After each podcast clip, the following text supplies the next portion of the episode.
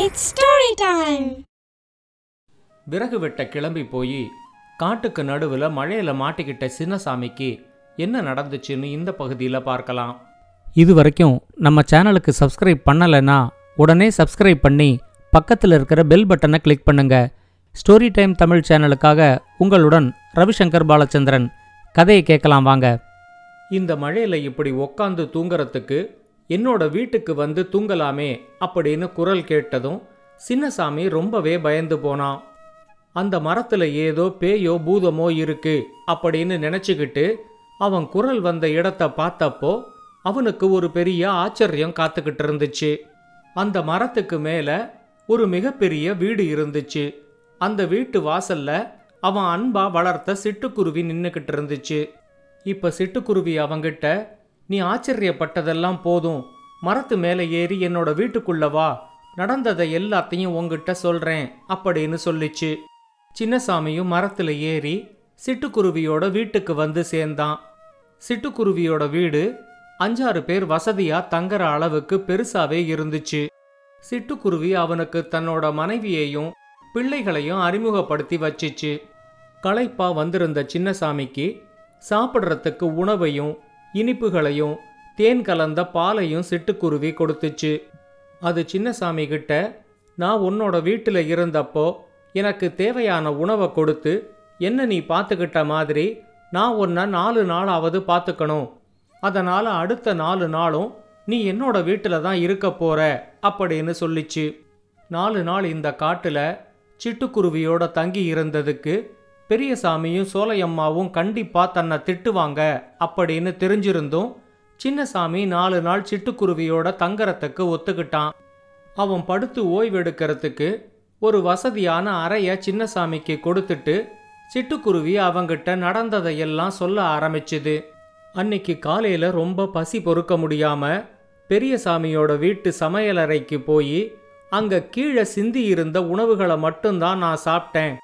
ஆனால் ஓ மேலே இருந்த கோபத்தை எல்லாம் ஏன் மேலே காட்டணும்? அப்படின்னு முடிவு பண்ணி சோலையம்மா ஒரு துணியை போட்டு என்னை பிடிச்சிட்டாங்க.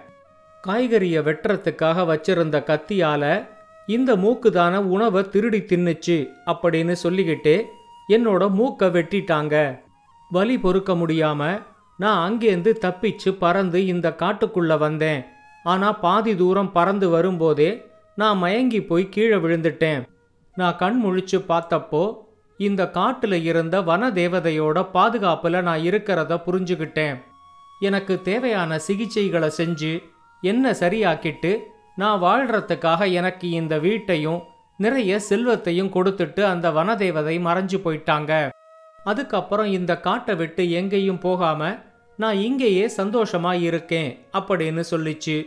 அடுத்து வந்த நாலு நாளும் சின்னசாமி தன்னோட கவலைகளை எல்லாம் மறந்து சிட்டுக்குருவியோட வீட்டில் தங்கி இருந்தான் அஞ்சாவது நாள் அவனுக்கு திடீர்னு பெரியசாமி பத்தியும் சோலையம்மா பத்தியும் ஞாபகம் வந்த உடனே இனிமே நான் அங்கே போகலைன்னா அவங்க என்னை ரொம்பவே திட்டுவாங்க அப்படின்னு சொல்லிட்டு வெட்டி வச்ச விறகுகளை தூக்கிக்கிட்டு வீட்டுக்கு கிளம்பினான். சின்னசாமி கிளம்புற நேரத்துக்கு அவனை ஒரு அறைக்குள்ள சிட்டுக்குருவி கூட்டிக்கிட்டு போச்சு. அங்க ஒரு பெரிய பெட்டியும் ஒரு சின்ன பெட்டியும் இருந்துச்சு.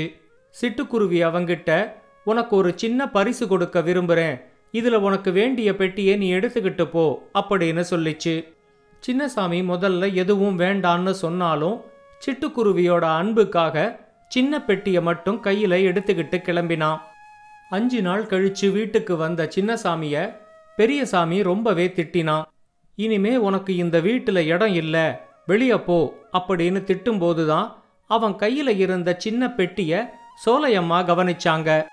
அத பத்தி அவங்க சின்னசாமி கிட்ட கேட்டப்போ இதுக்குள்ள என்ன இருக்குன்னு கூட நான் இன்னும் பார்க்கல சிட்டுக்குருவி எனக்கு கொடுத்த பரிசு அப்படின்னு சொன்னான். சோலையம்மா இப்ப அவங்கிட்ட அந்த பெட்டியை இங்க கொடுத்துட்டு நீ போய் வயல் வேலைகளை கவனிச்சிட்டு வா அப்படின்னு சொல்லி சின்னசாமிய அனுப்பி விட்டாங்க. சின்னசாமி கிளம்பி போனதுக்கு அப்புறம் சோலையம்மாவும் பெரியசாமியும் அந்த பெட்டியை திறந்து பார்த்தப்போ அதுக்குள்ள ஏராளமான தங்க நகைகளும் தங்க காசுகளும் இருக்கிறத பார்த்து ரொம்பவே ஆச்சரியப்பட்டு போனாங்க. உடனே அவங்க சின்னசாமிக்கு தெரியாம அந்த பெட்டிக்குள்ள இருந்த தங்க நகைகளையும் தங்க காசுகளையும் எடுத்து அலமாரியில பத்திரப்படுத்தினாங்க. ஆனா அவங்க அப்படி செஞ்ச உடனே அந்த சின்ன பெட்டிக்குள்ள மறுபடியும் தங்க நகைகளும் தங்க காசுகளும் வந்துச்சு. எடுக்க எடுக்க குறையாத அளவுக்கு தங்க நகைகளும் தங்க காசுகளும் வர்ற பெட்டி சின்னசாமிக்கு கிடைச்சத சோலையம்மாவால் ஏத்துக்கவே முடியல. அவங்க பெரியசாமி கிட்ட இன்னைக்கு சின்னசாமி வயல் வேலைகளை முடிச்சிட்டு வந்த உடனே நடந்ததை எல்லாத்தையும் முழுசா விசாரிச்சுக்கிட்டு நீங்களும் எப்படியாவது போய் ஒரு பெட்டியை வாங்கிக்கிட்டு வாங்க அப்படின்னு சொன்னாங்க. சின்னசாமி வந்த உடனே அவங்கிட்ட ரொம்ப அன்பா பேசுற மாதிரி பேசி பெரியசாமி நடந்ததை எல்லாத்தையும் தெரிஞ்சுக்கிட்டாரு அடுத்த நாள் சின்னசாமிய வேலை செய்யறதுக்காக வயலுக்கு அனுப்பிட்டு சிட்டுக்குருவிய பார்க்கறதுக்காக பெரியசாமி கிளம்பினாரு. சோலையம்மா அவர்கிட்ட நல்லா ஞாபகம் வச்சுக்கங்க. அந்த குருவிகிட்ட பேசும்போது நீங்க வளர்க்க சொன்னதுனால தான் சின்னசாமி சிட்டுக்குருவிய வளர்த்தாரு அப்படின்னு சொல்லுங்க. அது குருவி யார் வளர்க்க சொன்னாங்கன்னு அதுக்கு என்ன தெரியவா போகுது? அது உங்களுக்கு பரிசு கொடுக்கும்போது லூசு மாதிரி சின்ன பெட்டியை எடுத்துக்கிட்டு வந்துடாதீங்க. சின்னசாமிக்கு சின்ன பெட்டினா பெரிய சாமிக்கு பெரிய பெட்டி வேணும் அப்படின்னு கேட்டு நல்ல பெரிய பெட்டியாவே வாங்கிக்கிட்டு வாங்க அப்படின்னு சொன்னாங்க. பெரிய சாமியும் சிட்டுக்குருவியை தேடிக்கிட்டு காட்டுக்கு கிளம்பி போனாரு. சின்னசாமி சொன்ன அடையாளத்தை எல்லாம் வச்சுக்கிட்டு சீக்கிரமே அவரு சிட்டுக்குருவியோட வீட்டை கண்டுபிடிச்சிட்டாரு. மரத்துக்கு கீழே வந்து நின்று அவரை பார்த்தாலும் சிட்டுக்குருவி அவரை வீட்டுக்கு கூப்பிடவே இல்லை. பெரியசாமி மரத்துக்கு கீழே நின்றுக்கிட்டு நான் தான் சின்னசாமி கிட்ட உன்னை வளர்க்க சொன்னேன் அப்படின்னு சத்தம் போட்டு கத்தினாரு. இப்ப சிட்டுக்குருவியும் அவரை மரத்து மேலே ஏறி தன்னோட வீட்டுக்கு வர சொல்லிச்சு. தன்னை வளர்த்த சின்னசாமியோட அண்ணன் அப்படிங்கிற மரியாதைக்காக சிட்டுக்குருவி அவரையும் நாலு நாள் தங்கிட்டு போக சொல்லிச்சு. ஆனா பெரியசாமி சிட்டுக்குருவி கிட்ட எனக்கு வயல் வேலைகள் நிறைய இருக்கு. ஒரு நாள் வேணா தங்கிட்டு போறேன் அப்படின்னு சொல்லி அன்னைக்கு ஒரு நாள் மட்டும் அவரு சிட்டுக்குருவியோட வீட்டுல தங்கினாரு. அடுத்த நாள் காலையில எழுந்திருச்சு அவர் சிட்டுக்குருவி கிட்ட எனக்கு கொடுக்க வேண்டிய பரிசை கொடுத்தா நான் கிளம்பி போறேன் அப்படின்னு சொன்னாரு. சிட்டுக்குருவியும் அவரை ஒரு அறைக்குள்ள கூட்டிக்கிட்டு போய் அங்க இருந்த ரெண்டு பெட்டிகளை காட்டிச்சு. இந்த ரெண்டு பெட்டியில உங்களுக்கு எந்த பெட்டி பிடிச்சிருக்கோ அதை நீங்க என்னோட பரிசா எடுத்துக்கிட்டு போகலாம் அப்படின்னு சொல்லிச்சு. இப்ப பெரியசாமி சிட்டுக்குருவி கிட்ட சின்னசாமிக்கு சின்ன பெட்டி பரிசுன்னா நான் பெரியசாமி எனக்கு பெரிய பெட்டி தான் பரிசா வேணும். இதை விட பெரிய பெட்டி உங்ககிட்ட இருக்கா? அப்படின்னு கேட்டாரு. இப்ப சிட்டுக்குருவி அவர்கிட்ட தேவதை எங்கிட்ட இன்னொரு பெரிய பெட்டியையும் கொடுத்துருக்கு. ஆனா ரொம்ப ஆபத்து வரும்போது தான் அந்த பெட்டி பயன்படும் அப்படின்னு சொல்லி கொடுத்துருக்கு. எனக்கு இந்த காட்டுல பெரிய ஆபத்து எதுவும் இல்லைங்கிறதுனால நானும் அந்த பெட்டியை திறந்து பார்த்ததே இல்லை. இந்த ரெண்டு பெட்டிகளை தவிர அந்த ஒரு பெரிய பெட்டி தான் எங்கிட்ட இருக்கு அப்படின்னு சொல்லிச்சு. இப்ப பெரியசாமி குருவிகிட்ட என்னோட மனைவி சோலையம்மா தான் உனக்கு இருக்கிற மிகப்பெரிய ஆபத்து. எங்க வீட்டு சமையலறையில் வச்சு காய்கறி வெட்டுற கத்தியால அவங்க உன்னோட மூக்க வெட்டினது உனக்கு ஞாபகம் இருக்கா? ஆபத்து வரும்போது பயன்படுற இந்த பெட்டிய ஆபத்தானவங்களுக்கே கொடுத்துடு. நான் இந்த பெரிய பெட்டியையே எடுத்துக்கிறேன் அப்படின்னு சொல்லிட்டு அந்த பெரிய பெட்டியை தூக்கிக்கிட்டு அங்கேருந்து கிளம்பினாரு.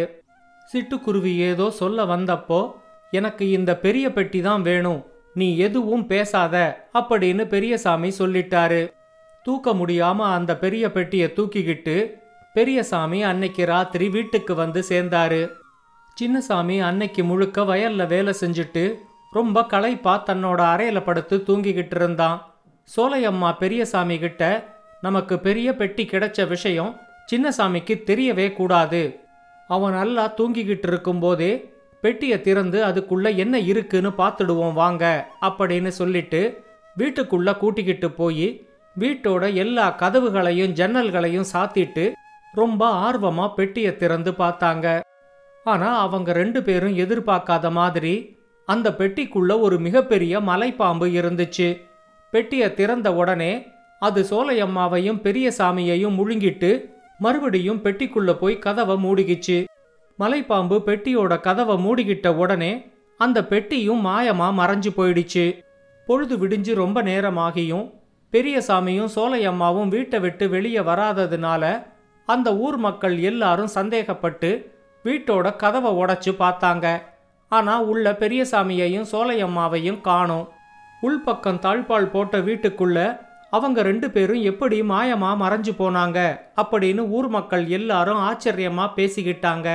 இப்ப பெரியசாமி கிட்ட இருந்த மொத்த சொத்தும் சின்னசாமி கிட்ட வந்துடுச்சு. இது வரைக்கும் பட்ட கஷ்டமெல்லாம் மறைஞ்சு போய் சின்னசாமிக்கு ஒரு திருமணமும் நடந்து அவன் ஒரு சந்தோஷமான வாழ்க்கையை வாழ ஆரம்பிச்சான். ஆனா பெரியசாமிக்கும் சோலையம்மாவுக்கும் என்ன நடந்துச்சு அப்படிங்கிறது கடைசி வரைக்கும் சின்னசாமிக்கு தெரியவே இல்லை. என்னைக்காவது ஒரு நாள் மாயமா மறைஞ்சு போன அவங்க ரெண்டு பேரும் திரும்ப வருவாங்க அப்படிங்கிற நம்பிக்கையோட சின்னசாமி இன்னும் இருந்துகிட்டு இருக்கான்.